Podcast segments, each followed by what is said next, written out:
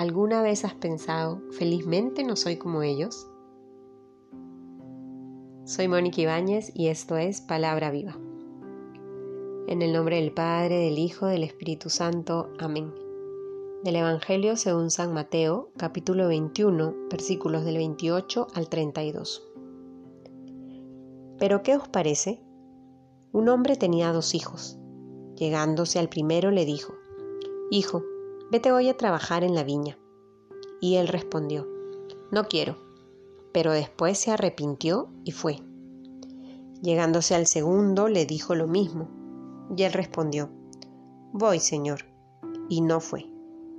¿Cuál de los dos hizo la voluntad del Padre? El primero, le dicen.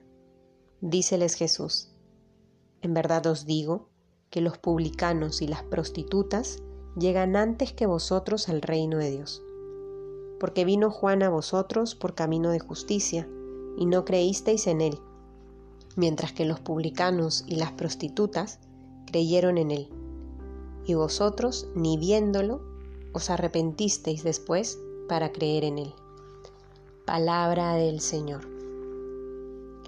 El día de hoy la liturgia nos propone este texto del Evangelio de Mateo, donde se nos dan más luces para seguir caminando en este tiempo de preparar el corazón, en este tiempo de purificación, este tiempo de adviento, tiempo de gracia.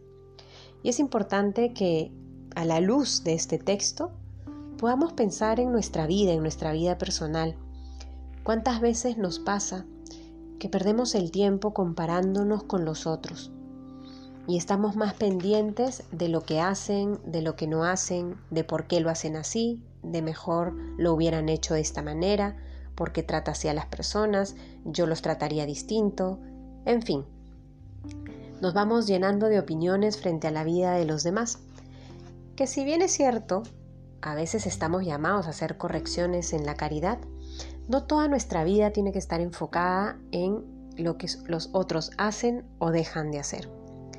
Muchas veces, por estar más pendiente de la vida de los otros y, llenarnos nuestra cabeza de juicios frente a los demás, descuidamos nuestra vida interior y nos perdemos posibilidades que el mismo Dios nos regala para forjar nuestro corazón y llegar a participar del reino de Dios, ese reino que el mismo Señor nos promete todos los días.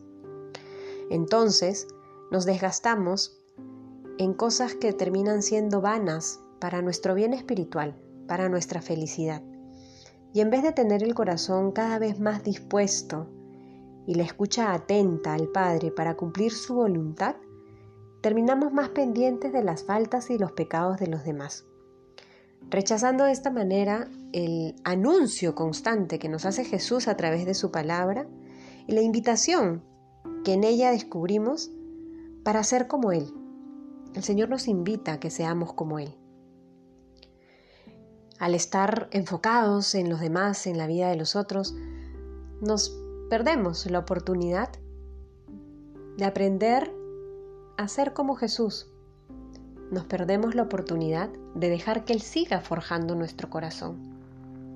El día de hoy se nos invita entonces a tomar conciencia de cómo aprovechamos las invitaciones que Jesús nos hace para que seamos como Él en este mundo. Nos da una clave junto con todo aquello que hemos meditado también importante, y es el tema del arrepentimiento. La palabra de Dios da vida. La palabra de Dios crea. Siempre da oportunidades. Por eso que en este día, examinando nuestro interior, examinando nuestra conciencia en oración, con humildad, podamos también dejar que la gracia de Dios nos dé la posibilidad y el fruto de arrepentirnos por aquellas ocasiones que no hemos sabido aprovechar, por aquellas invitaciones que hemos visto que el Señor nos ha hecho de una manera muy explícita, pero que las hemos dejado pasar, por estar pendiente de otras cosas que muchas veces terminan opacando nuestro corazón.